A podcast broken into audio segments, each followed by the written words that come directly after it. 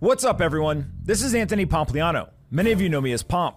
You're listening to the Pomp Podcast, which is my effort to find the most interesting people in the world and sit with them for hours while I ask questions in an effort to learn. We have no advertisers on this podcast, so it would mean the world to me if you would subscribe to the show on your favorite audio platform, watch episodes on YouTube, and tell your friends and family about the podcast. My goal is to help millions learn from the world's most interesting people. So let's get into today's episode. Jordi Visser is the president and CIO at Weiss Multi Strategy Advisors. In this conversation, we talk about a brand new idea that Jordi recently wrote about, which includes the intersection of Bitcoin, artificial intelligence, the debt limit, and the banking crisis. This is a fascinating conversation about how he sees new technologies and old problems coming together, changing the way that people are thinking about not only the world we live in today, but where the world is going in the future. Put on top of that, that Weiss has $4 billion in assets, and Jordi reveals where they are invested, given this new thesis. I really enjoy talking to Jordi, so here is my conversation with Jordi Visser. This episode is brought to you by Shopify. Forget the frustration of picking commerce platforms when you switch your business to Shopify, the global commerce platform that supercharges your selling wherever you sell. With Shopify, you'll harness the same intuitive features, trusted apps, and powerful analytics used by the world's leading brands. Sign up today for your $1 per month trial period at shopify.com slash tech, all lowercase. That's shopify.com slash tech. Anthony Pompliano runs Pomp Investments. All views of him and the guests on his podcast are solely their opinions and do not reflect the opinions of Pomp Investments. You should not treat any opinion expressed by Pomp or his guests as a specific inducement to make a particular investment or follow a particular strategy, but only as an expression of his personal opinion. This podcast is for informational purposes only.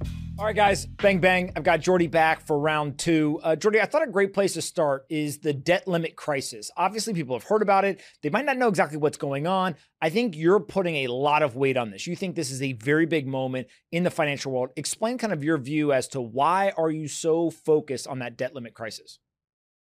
Well, first of all, the uh, it's good to be back, Pomp, but I, th- this is a good time to be back on because the debt ceiling right now is going to be become a major news story almost assuredly.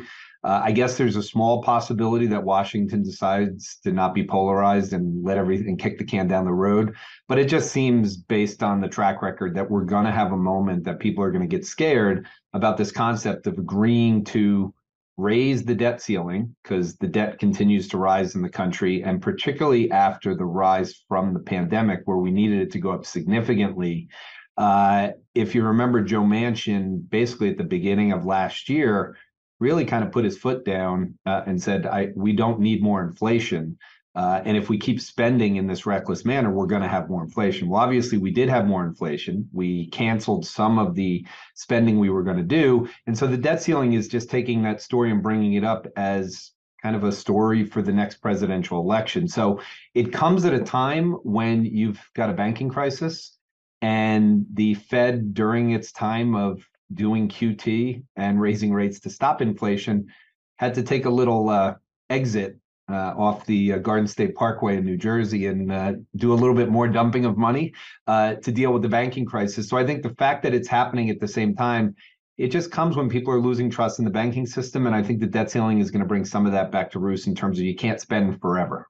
Well, so when we talk about that debt limit crisis and, and kind of what's going on, what do you think will happen? Are you in the camp of there's going to be a U.S. default? Do you think it'll be avoided in like the 11th hour? What, what are you kind of uh, at least preparing yourself for? Well, again, I, I have to. So I have this um, non doom and gloom belief, and I probably when I was younger, I, I I spent more time thinking there's no way they can keep this debt going forever. But the reality is the debt fuels innovation and growth. And so there's a direct relationship. And so I think they'll eventually come to some agreement, even if there's some technical default where they find ways to pay it off, but they have to go through some backdoor channels. Uh, the printing press is something people have heard. I don't believe there's a printing press. I believe there's multiple printing presses. And that just means a variety of ways for them to make sure that all debts are paid off. So my guess is it'll be the same thing as ever. There'll be a, um, you know, a reality Congress of Washington that'll go on.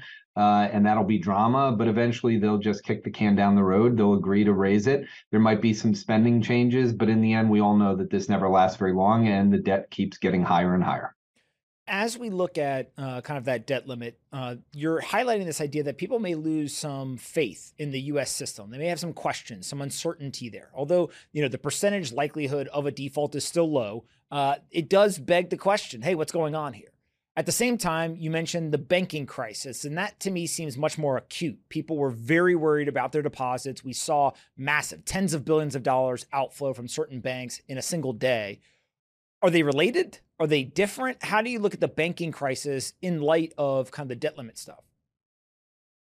Uh, I view them as very, very similar. And I'm going to give you a, a, a simple analogy I've been trying to explain to people about banks because somehow or another, people have always just trusted that banks are safe. Um, and I'm going to convert them into my world of hedge funds. So if if if a hedge fund were to go out and raise um, 200 billion dollars, which is effectively deposit size that Silicon Valley Bank had, and they took that 200 billion dollars of overnight liabilities, meaning everyone could come in and take the money at that day if they all wanted to. And they went out and they invested it in 10 year illiquid securities that were yielding higher than the overnight rate. Well, everyone would say, well, that's definitely a, a problem. Well, the reality is every bank does the same thing. They take deposits in, it's overnight or daily liquidity, and they invested in things that are less liquid. And so if everyone came into a bank, it's just a it's at the end a run is a lack of trust. And so I think there's similarity in the fact that what's happening is through social media, through transparency, people are learning about this risk more and more. So back in 2008 to 2009, during the banking crisis, if you wanted to go figure out what was happening with Lehman Brothers, you picked up the newspaper, the physical newspaper. The iPhone had just come out. Most people didn't have it. There was no way to just get full transparency, and there was certainly no speed of information. It was a slow moving thing. And that was pretty fast because you did have the internet, so you could go online, but you didn't carry a computer around with you all the time. Uh, so it didn't speed up the information. What's happening now is through transparency, through speed of technology, people get scared very, very quickly, and it's very easy to take your money out and to move it somewhere else. So everyone has learned that with SVB. And I think with the government, you have the risk of a similar thing that people start realizing that wait a second what actually happens during a, a, debt ceiling debate because the last one that really mattered was in 2011 and again 2011 is when iphone finally surpassed blackberry and so you still didn't have the speed of information. So I think the transparency, the speed of information uh, leads to more mistrust, especially with something that, if you remember the zeitgeist thing on what the fractional reserve banking system is, people are learning that it is a levered Ponzi scheme. As you see the banking crisis play out, we have seen immense amounts of support from uh, the Deposit Insurance Fund, from uh, the Treasury, the FDIC, uh, the uh, Federal Reserve. I mean, just the list goes on and on and on. All these people stepping up and saying, don't worry, the financial system is safe and sound. We stand ready to provide all the support. Is that stuff just all inflationary? Like, is that ultimately just going to drive even more issues that then are compounded by debt limit, uh, kind of force that hand even more? Or is maybe the support more of uh, actual support and isn't going to destroy kind of the more macro environment? Right. So this is where I kind of jump off board with most people. So th- we had inflation.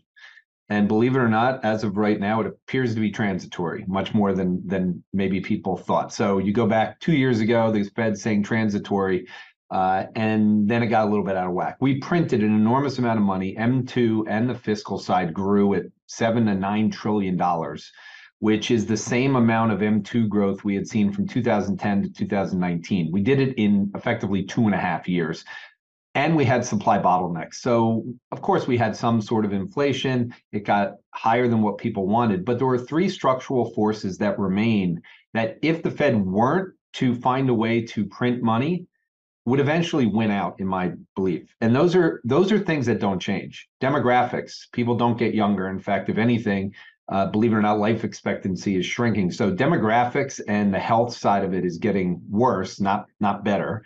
You have the debt. Um, assets can fall, but the money you owe on the debt does not fall just because the assets are falling. So the debt is enormous. The demographics are there. And then something that you're very familiar with, that your listeners are familiar with, exponential innovation has been happening and going at a very fast pace. That's deflationary.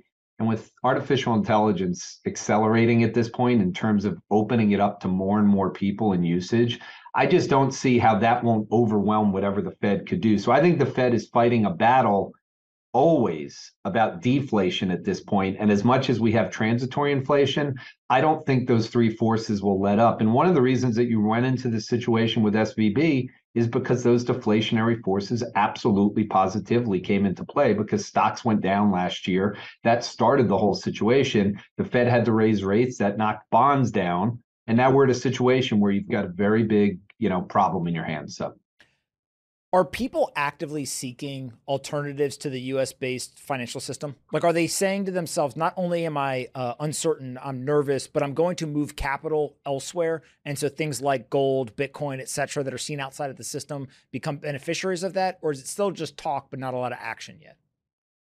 Uh, a, I, I think it's been happening. The Bitcoin paper came out at a very important time of mistrust um, and I think the time period since 2008, uh, when the paper came out just after Lehman, has really been, you know, 15 years or 14 years of a lot of mistrust. Um, whether it was the EU situation, we had to print money to keep that one situation. China's had to print money and, and raise their money supply dramatically uh, to keep their housing market or real estate market from falling down.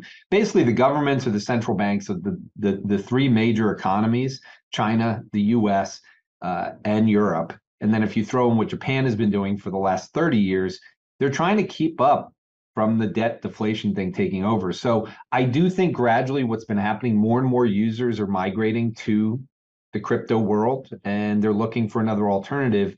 And rather than get into this polarizing binary world of one versus the other, um, you still can't function in the crypto world, meaning you can't go to the supermarket, you can't do a bunch of the things that you need.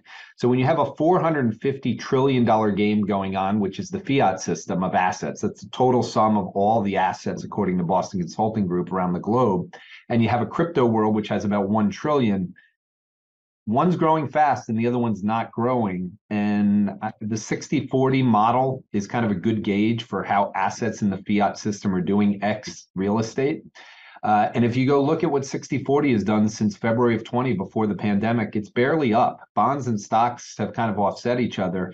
And Bitcoin was about 10,000. It's now 27,000. Ethereum, I don't remember what the exact price is, but you're dealing with over a thousand percent in Ethereum. So I think the crypto world has grown significantly and will continue to grow. I think people want it all to happen today, but as I, I, I said before, it took five years for the iPhone and the iOS system to take over BlackBerry. And I think people want this to go faster. This is a different game and it's going to take another 10 to 20 years, but I think the outperformance will continue to happen in the crypto world as, as an alternative, along with gold for the time being. So you recently wrote a paper, uh, and it's called SVB, ChatGPT, and the Future of Trust: The Bitcoin Moment. Now, what's fascinating to me about this SVB, debt limit, and Bitcoin. There's a lot of people connecting those three things. You included ChatGPT from OpenAI. Why are you looking at artificial intelligence as a key component to this thing that you're calling the Bitcoin moment? Well, the first thing is I have viewed in my world of uh, allocators and pension funds investing just to give your your your viewers slash listeners an idea the united states right now makes up about 60 to 70 percent of the msci world stock market. Meaning if you as an uh, a pension fund in germany are benchmarked to msci world for diversification you currently have 60 to 70 percent of your investments within the stock world in the united states because our companies are bigger than many, many GDPs of the world, particularly with Microsoft and Apple.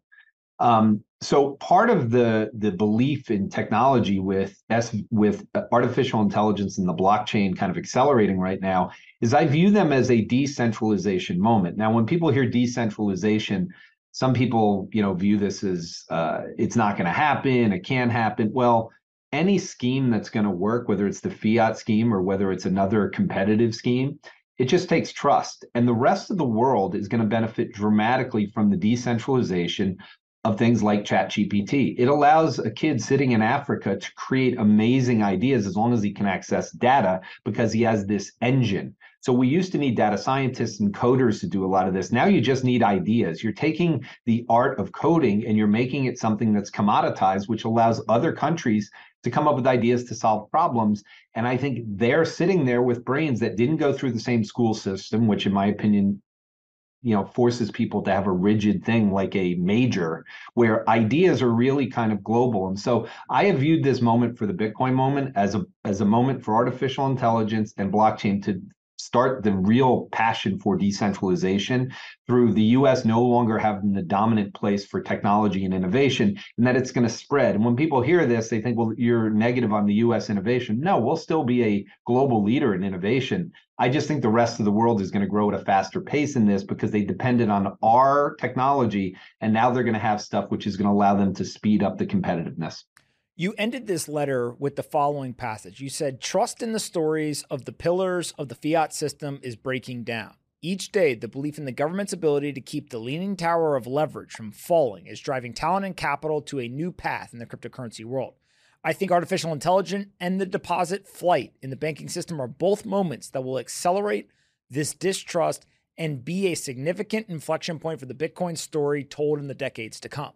When I read that, what I took away was one, these are trends. This is not a static photo uh, in a moment in time. So the banking deposits is not just about what happened on Thursday and Friday before SVB collapsed. It is part of this trend of loss of trust in the banking system. The debt limit crisis is not just about this specific debt limit crisis, but the overarching trend of loss of the US government's ability to control debt and various other things that they're doing.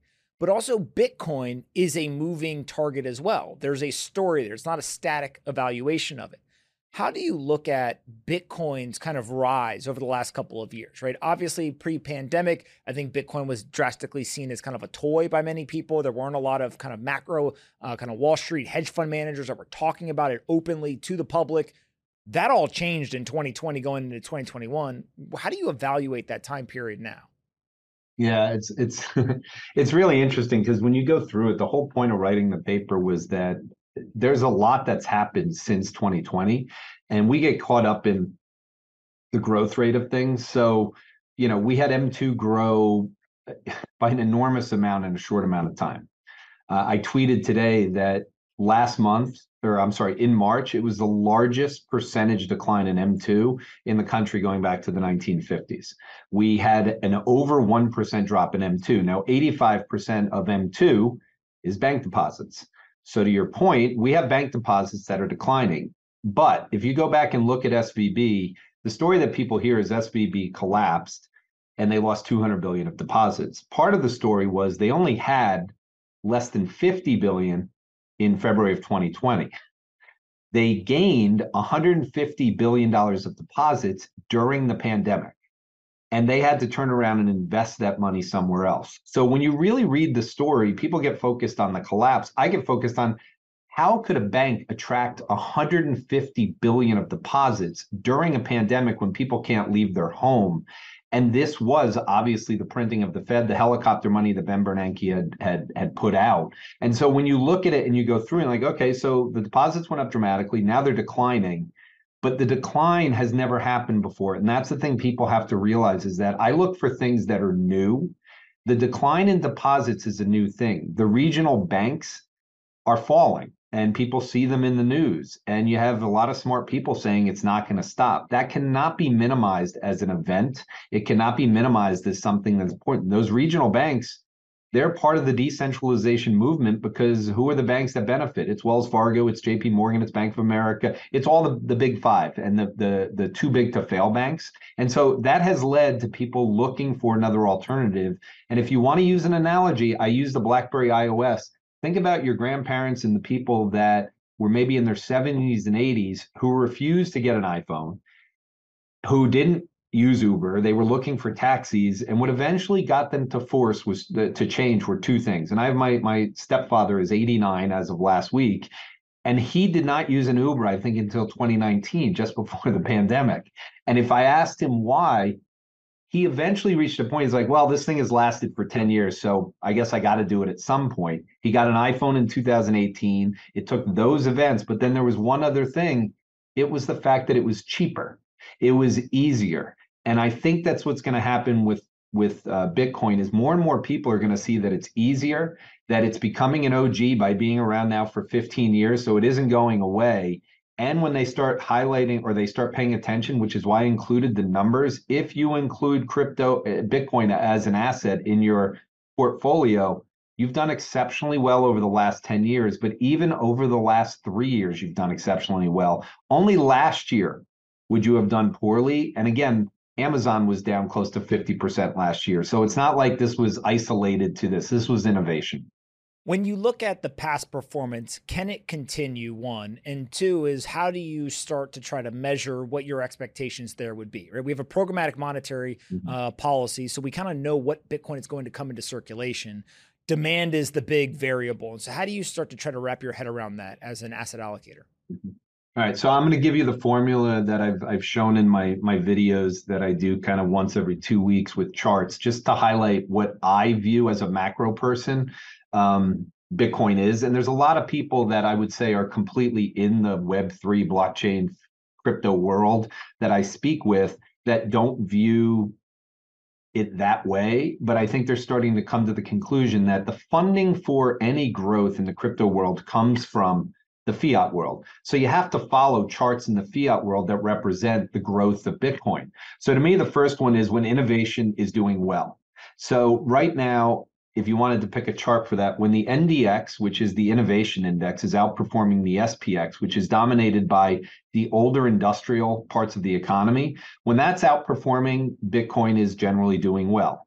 The second thing is the focus that I said with two things on the United States. If you believe that the US, that the rest of the world is catching up and they don't have as much faith in the US, then you've got number one, the Fed and how that's being viewed. Well, the banking sector and kind of needing to print, they're watching that. They're going to watch the debt ceiling. So I think people's confidence in the US will continue to decline uh, around the globe, particularly in Asia. The next thing is the dollar. When the dollar is weakening, typically Bitcoin has done well. I don't think people realize this, but the two big major rallies in in Bitcoin since 2015 occurred in 2017 and 2020. We're going, we started another one, appears in November of 22.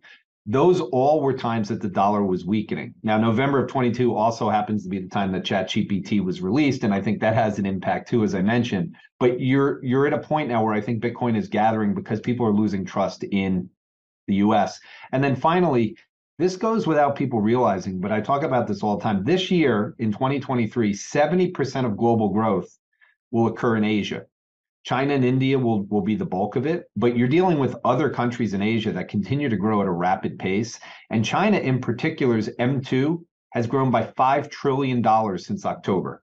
So we talked about the U.S. growth. China is the single biggest money supply country on the on, in the plant on the planet, almost double the U.S. at this point. So when China's money supply is increasing, which was not happening last year, Bitcoin typically does well. And right now, all of those things are pointed the same direction. You have the AI innovation side, you have the Fed under attack along with the dollar because of the banking sector and the debt ceiling, and you have Asia dominating the growth because of China's reopening and the printing of money as we see all of that growth in China and other places, we saw Pakistan go ahead and ban ownership of Bitcoin. We saw China come out very, very strongly and kick out all the miners. We saw Nigeria uh, ban uh, the trading of cryptocurrency. We've seen India talk about doing it.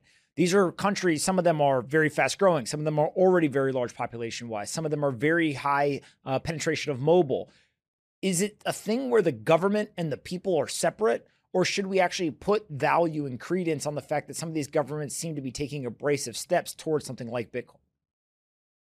Uh, so I've, I've, uh, first of all, if you go back and look at all the times that China's done something that would be negative for Bitcoin, it still goes up. And uh, everyone who has kids, I'll always say the same thing. The one way to ensure your kid does something is to tell them they can't do it. So every time that a regulation comes that you can't own Bitcoin or you can't do this, people will find a way to do it because that must mean it's something that is absolutely a viable alternative to the government because why would they be seeing otherwise? So when you get into the global growth story, and this is my favorite kind of comparison, uh, there's global growth this year in Asia. Global growth this year for uh, the world will be 70% Asia. The crypto users of the world, almost 70% are in Asia. And this again gets back into the point that there's a global belief by a lot of people that attend events for allocators and for hedge funds and all this stuff that the US dominates technology because that's what happened in 2000, really from 1994 with Netscape all the way up to even without China last year. I believe the crypto thing is a growing universe of people outside the US. Axie Infinity was an example of it. The fact that Africa has 38 million users and the US has 45 million users. You cannot ignore the fact that the growth and the dominance is the rest of the world in crypto. And so they may not have as much money, and China is a big money player. The US is a big money player. The rest of the world, they don't have that much money. So it takes a while for it to grow. But I think the new phase is that innovation will be driving it. And I absolutely believe that immutable data has never been more important because of what happened with SVB, because of AI picking up. And I think that's where the intersection of the blockchain and AI run together. The more that you have something like ChatGPT, which can create fake stuff overnight, can create, can create hallucinations, immutable data becomes even more important because you have something that can create so much fake data very very quickly. And so they almost work together. And that's why i think for asia and for even the governments they're going to be forced to move to the blockchain. And i believe any investments in the blockchain indirectly impact bitcoin because the money stays inside the system. So i think there'll be a lot more investment in the blockchain. Uh, you and i spoke briefly for a minute beforehand but just this morning the fact that goldman sachs and microsoft joined on a new you know on on forces on a blockchain network i think people have to start watching that microsoft keeps being brought up in everything and with their investment in open ai it just kind of feels like people should be watching more wherever their name is stuck in because i think it's going to keep popping up in places like this with the blockchain how much does like the Federal Reserve or uh, other types of uh, what I'll call traditional macro data points matter in a world of innovation and technology? So, as we saw, obviously the top of kind of the last bull market, both in uh, Bitcoin and cryptocurrencies, but also in the tech sector uh, and in the stock market, was kind of Q4 2021. Obviously, the Fed stepping in saying, "Hey, we're going to tighten things," kind of put a damper on the party going forward, when you get this kind of explosive uh, growth, when you get true innovation, does the Fed kind of impact get muted to some degree? Are they able to manipulate interest rates or, or conduct quantitative easing that uh, can really have as big of an impact as maybe an environment where there wasn't so much innovation happening? And how much do you kind of pay attention to? Okay, we got technology on one side and kind of all the innovation and exciting, shiny stuff. And then we almost got kind of like the boring blocking and tackling of like, what's the Fed going to do and what's global liquidity going to do in order to make decisions? Overlap or no? Yeah, so uh, I'll I'll just kind of give my views on what last year was more than anything, and I think you you should use SVB as kind of the the poster child of what happened with innovation because why did they take in 150 billion dollars from 40 it's not like every bank grew as fast as they did in deposits. Those deposits were coming into the technology innovation space which had received enormous amounts of money because of the printing that went on. So when you all of a sudden add a bunch of printing into the system of trillions of dollars at a time when everyone's sitting at home and the old economy is not being used in any way, the old economy has debt. Well, of course, the only place that benefited was technology and software and sitting at home and crypto and all the things while we were all locked in for a pandemic. Then the second that we were allowed to come out and the second that the supply chains were allowed to kind of normalize, we had the lag effect of inflation because we were spending from our home. So I don't think last year, in terms of the move in innovation, was a negative thing. I think it was more repricing. If you go look at where the NDX is and you go look at where all of this stuff is, they've basically equated to like a 13 to 15% annualized gain since before the pandemic, meaning the Nasdaq is up since the pan since February of 2020, but it went up way too much for a pandemic. Then it corrected, and now it's starting to go up again. So last year was not about rates going higher, in my opinion. It was not about inflation going higher. It was the fact that the Fed was so far behind the curve that they had to play quick catch up. And for those of you who don't follow kind of what's happened, in June uh, June 14th of last year, the Fed funds rate was one percent. Currently, it's five to five and a quarter. The 10 year rate back in June 14th was three and a half percent. It's currently 3.5%. So short term rates went higher, but long term rates did not go higher. And you hear a lot of things in the press about the inversion of the yield curve. But the reality is, for me, the market is now building in the power of innovation and the deflationary forces that come with it. I just left a conversation with one of our commodity traders, and you read a lot about we're running out of oil. That was all of last year's theme, yet oil's gone since Russia invaded Ukraine from a peak up near 130, 140, and it's been sitting around $70. And the question is, if you believe that ChatGPT is really going to be able to us for us to solve complex problems, what's the probability that in five years we haven't come up with some solution uh, on either the efficiency of extracting oil, the efficiency, the efficiency of using oil, or something that comes in as an alternative? I would say the power of compounding ideas is growing rapidly. And so you should have oil that five years from now is not as big a problem. And I think that's what's happened uh, is innovation is starting to reassert itself right now. How are you starting to use some of these technologies internally, right? You guys run uh, a business, you run an entire investing practice. Obviously, something like ChatGPT has all these promises that come along with it. There's artificial intelligence. Uh, I know that you are uh, even going back and learning even more about coding and kind of software development, et cetera. Like, explain what you guys are thinking could be ways for you to use it internally, not just as an asset allocation. Yeah, I, I, mean, artificial intelligence and what's happening with the with Chat GPT has just allowed us to do already so many things focused on efficiency. So I, I do these um, these these videos every two weeks. As I said, there's about 30 charts I go through with pictures. I did one today. So charts of what's happening in the economy, why it doesn't look like there's any systemic risk despite what you're reading in the paper. So I actually I use actual data to do this. Now, to do it, I do it myself. And the reason I was like, you know what, I got to start coding again. So I got to go back to my Python class and get reading because there's now things that you can connect GPT to to allow you to just come up with the idea and let it do the chart.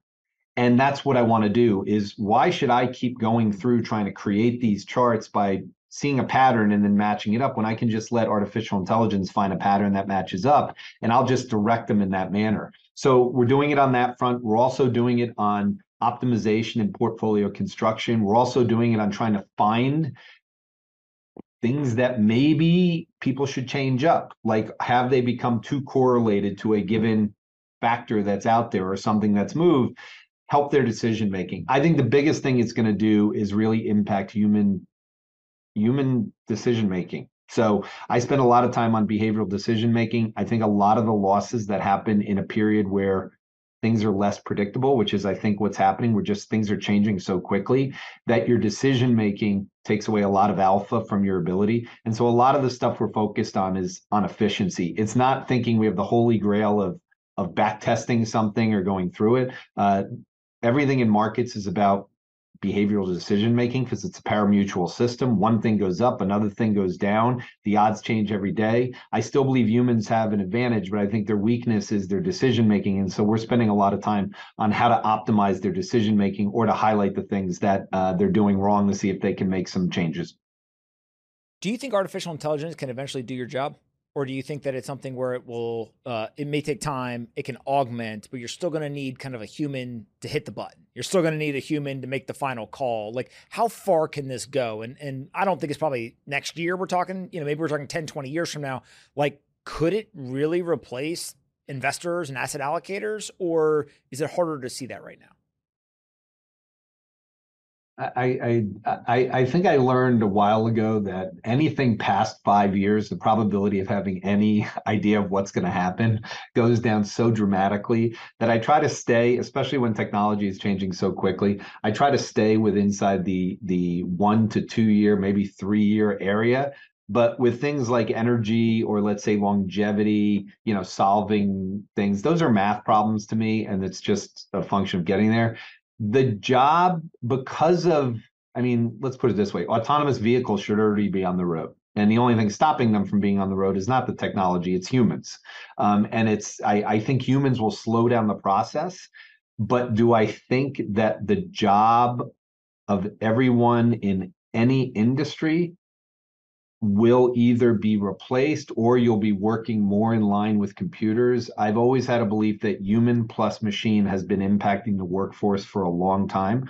Artificial intelligence is another technology. We all know the positives that come with it, but we also are scared to death of the negatives come that come with it. And so the regulations will slow it down. Everything there's going to be major issues that pop out of it, I'm sure. And I think human beings will still have that trust factor that people want because I referenced the book Sapiens in there. And Sapiens is about us and we need stories. And as someone who goes out, if you try to go to an investor and say, Hey, I have this artificial intelligence here are the numbers it put out the last 10 years, and this is what it's done so far this year. Give me money. People are going to say, well, what does it do? I say, I don't know. It's artificial intelligence. It's just working. People don't like that story. And so humans need to be involved, if for no other reason, for the comfort of the stories and hearing them. And that's going to take a long time to get through. So, the same way we don't trust the government and we don't trust the banks, we don't trust computers either. And so, I think as much as artificial intelligence will be important for a world. I don't think it can replace humans until time has gone by and people really can't differentiate between computers and humans. And I think that's a long way off. Yeah. You said earlier that humans are going to slow it down. What do you mean by that? I, we we value certain things that um, that computers don't. So autonomous vehicles, if you go through it, if one person dies in an autonomous vehicle, it's a major story. Uh, and it doesn't matter if in the same night that one person died, that there were seven seven other deaths within the same city that happened for drunk driving or something along those lines. We don't equate them the same way, uh, and that's just going to take time. And I think people are going to have inertia out of fear, uh, out of fear of death, but also out of fear of losing their jobs. And at the end of the day, we both know that people vote based on their fears and they vote based on what they want. And so if you want to protect your job, you want to vote for people who don't agree with allowing AI to be brought too fast. And that's why other countries that don't have that voting side, or in China's case, aren't trying to keep control. I believe the two countries that will have the hardest time or create the biggest regulations will be China and the US because they have the most to lose. And I think the countries that will benefit the most, I lived in Brazil for two years. Uh, their problem was about education. It was about the government and corruption, whole bunch of different items that I think artificial intelligence and transparency can help with. And because people there have had such a bad side at some point, their fear is not participating and they're getting the freedom they can that I think is there. I've, I've said I really do believe the crypto world to some people on the planet is like what the what America was to people when they came over here, a land of freedom, a land of less centralization, less control, and I think that's going to be where many of the great ideas are coming out of. So I think China and the U.S. Uh, will have the people that slow down the process through regulation and through fear more than the other countries one of the best ways that I know to kind of think about, you know, where the future is going is to look at young people. And so let's say that a 10 year old or a 15 year old came to you and said, Hey, I'm really excited about uh, the world. Like, what should I do? Uh, whether they wanted to be an investor or maybe they wanted to build a company or, or whatever. What would you say for them to go study? Is it just learn software development and pay attention to AI and Bitcoin? Or is there maybe some more nuanced things that, that you would give in terms of advice of what young people could go do to be prepared for the future? I have a 17 year old son who wants to go to school for computer science. And uh, luckily, the schools he's choosing all happen to be in Boston, and they're very difficult to get into. They're almost impossible to get into if you go in as a computer science major. And what I've been trying to explain to him recently is that I think the arts are going to be far more important. I believe that. Um, if you think about what Chat GPT can do with writing, uh, I write a lot. I do a lot of content. I do, we have we have a podcast. I'm on that. I'm always trying to find ways to bring new ideas and kind of fresh ideas out. Well, writing has become so much easier. So when you type Chat GPT and writing, most of what you get is about the plagiarism side and it doing it and how schools are going to fight it off. That's the negative side for me, it makes it more efficient. If I come up with a two paragraph idea and I ask ChatGPT to edit it and expand it, now I'm getting a lot more connections, dot connections in there. And then I can read that and I can expand it more. But the idea was still mine. So, what I've talked to my son about is to make sure that the arts are a major part. And I'd rather have him an art degree uh, or something in the arts, psychology, whatever, combined with a computer science degree. And that would give them the ability of that storytelling that I think. And that's the thing that I do believe at the end of the day, humans need. They need storytelling, they need the ability to communicate with each other. Uh, and kids, more than anything, have access to data in a very quick way. But none of my kids call me up saying, hey, is this SVB thing a big deal? But my parents did, my friends did, everyone else was wondering what it was. And that's why for kids, I think they already have the computer skills. I want them to get more involved with the arts. And so that's the way I've kind of approached it. What type of books are you spending your time reading right now, given how fast the world is moving? And and what makes me think about this is um, I think a lot of people previously thought robotics was going to be disruptive to manufacturing, et cetera. Um, but I also think that uh, there are a ton of folks who um, now we're saying, wait, if artificial intelligence is going to be powerful, if Bitcoin's going to take decision making out of the hands of uh, the Federal Reserve and central banks, it, it, changes maybe the type of information that becomes interesting or the things that you read. Has there been any change, or what are the books you're spending your time reading? I've I've had this thing that I've said on my podcast for years, which are um, I now has never been more true. Books are a waste of time. Um, there's knowledge in them that is incredibly useful. But to get through a Sapiens, which is 500 pages, would never happen. If you haven't done this, and many of your your viewers, listeners have probably used or have Blinkist, I don't know how Blinkist can survive anymore because you can say to Chat GPT, "Give me a summary of Sapiens, give me the chapters in Sapien, give me the," it will do it for you. Uh, and if people haven't done that, that is the easiest way to consume knowledge. So, what has happened for me over the years, I have themes that I care about. Um, longevity is a big one for me because A, I believe in it. And secondly, I want the most cutting edge research for my own health on what I should be doing. So, I spend a lot of time reading on futuristic things that will have an impact on me like that. Now, I'm doing a lot on coding and certain GPT plugins that I can use in my world. So different things like OpenBB is something I'm spending time on, which allows you to kind of do some of the things I do with charts. I always have a different area. I spent probably 200 hours over a very short amount of time, which meant about 14 hours a day over the course of two weeks during times where I was home for the pandemic on Web 3.0. I didn't know enough about it, but you can learn an enormous amount without going into a book. And I've always called it I like rabbit hole learning. It's why I didn't like school. I'll make a connection to another topic and then I'll go read about it. So as I'm sitting here and I'm reciting a bunch of data to you on everything ranging from the size of the fiat Ponzi scheme to how much uh, China's money supply has grown, those numbers come from me kind of ping ponging around to data that I think is having an impact. And that's the way that I learn. And so I've given up on books a while ago, uh, but I do kind of use Chat GPT and I did use Blinkist to get the summaries. I was always a Cliff Notes person when I was a, a kid. So I was the uh, exact same way. I've gone the opposite though. Now I start reading a lot more, uh, kind of more in depth, but uh, there's not a lot of uh, um, kind of uh, nuanced new information. Many of the books I read are a little bit older, and so you really got to kind of be careful that you don't get sucked into just that alone. Uh, Jordi, to, to give you an idea, Pomp, I've watched probably 13 YouTubes today. Like that's what that's the way I consume information now, and they've ranged from coding to how to use a, a voodoo floss band for my knee, whole bunch of things. But that's the way I consume a lot of information. On one x or two x speed. this, so with YouTube, it's all one x. On all any books and stuff, everything is two x. So if I do get a book, um, that I really want to consume, I'm the same way. I'm like, all right, I just don't want it to be more than three hours, so I'll do it on 2x.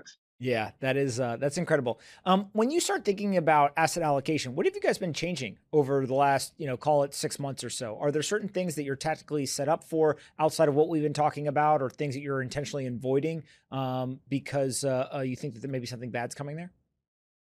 We so things change rapidly. I'll, I'll just say right now with where things are, um, we do.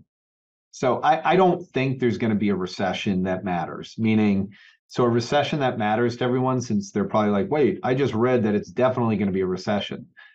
My definition of a recession for everyone out there is where we lose at least one and a half percent of the workforce. Uh, that means we'd have to lose about 2.5 million jobs because there's about 150 million people working. Uh, I don't think that's going to happen. And the reason is because we have a labor shortage. If we do have it, it may happen over time. Uh, and you will see artificial intelligence take away some jobs over the course of the next five years. But in the short term, any new innovation usually leads to more. So, because I don't think there's a recession, but I also think inflation has peaked and is coming down, and the banking crisis is acting as a credit contraction thing.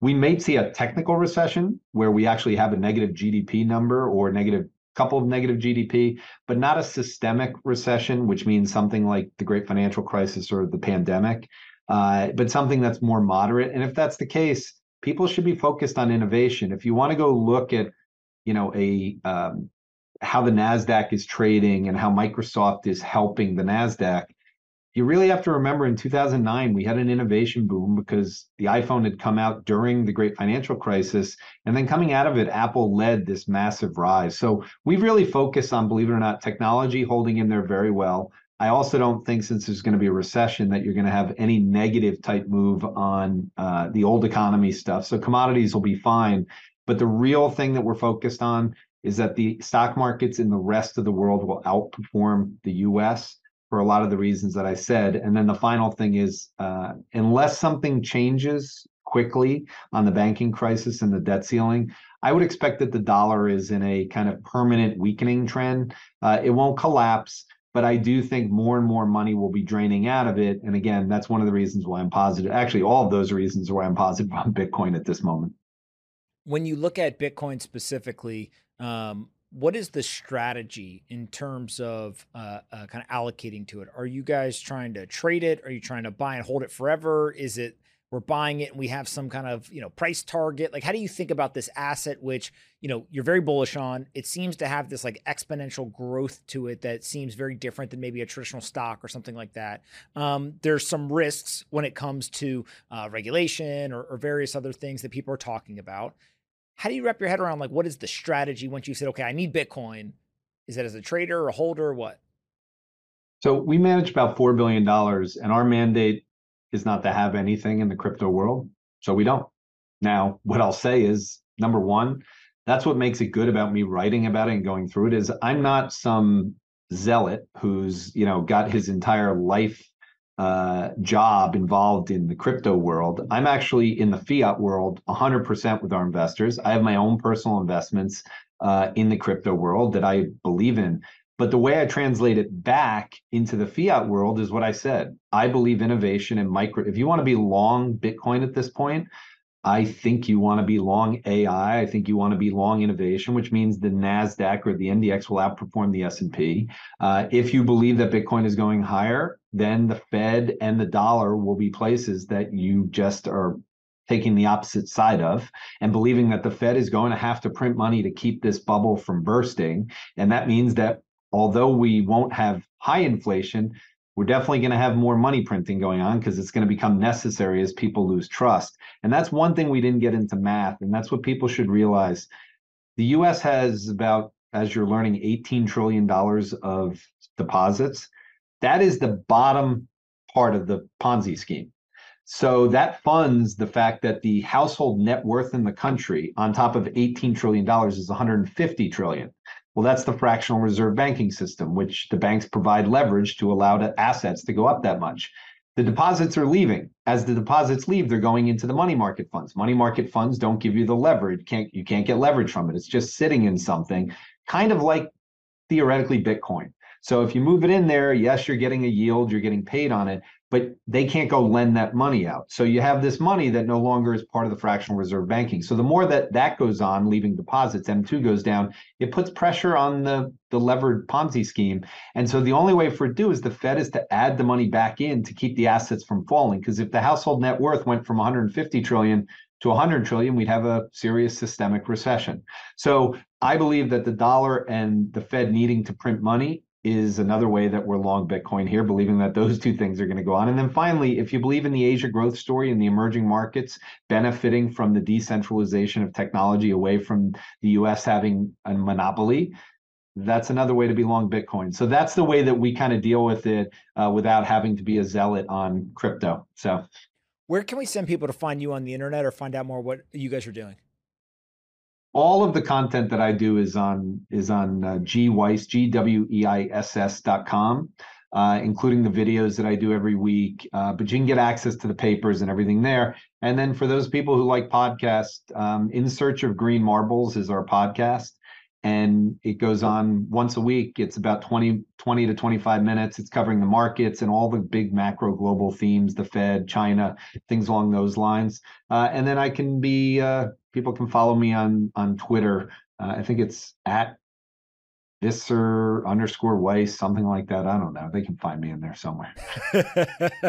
Jordan, I always appreciate talking with you because you come out of the kind of traditional financial world and, and you have uh, a great understanding and mastery of how to allocate capital in that world. But you're one of the most open minded people I know in terms of uh, being able to look at all this new technology. And rather than run from it, you actually run to it and you say, hey, what is this? And you kind of turn it over and look at it. And You're trying to really figure it out.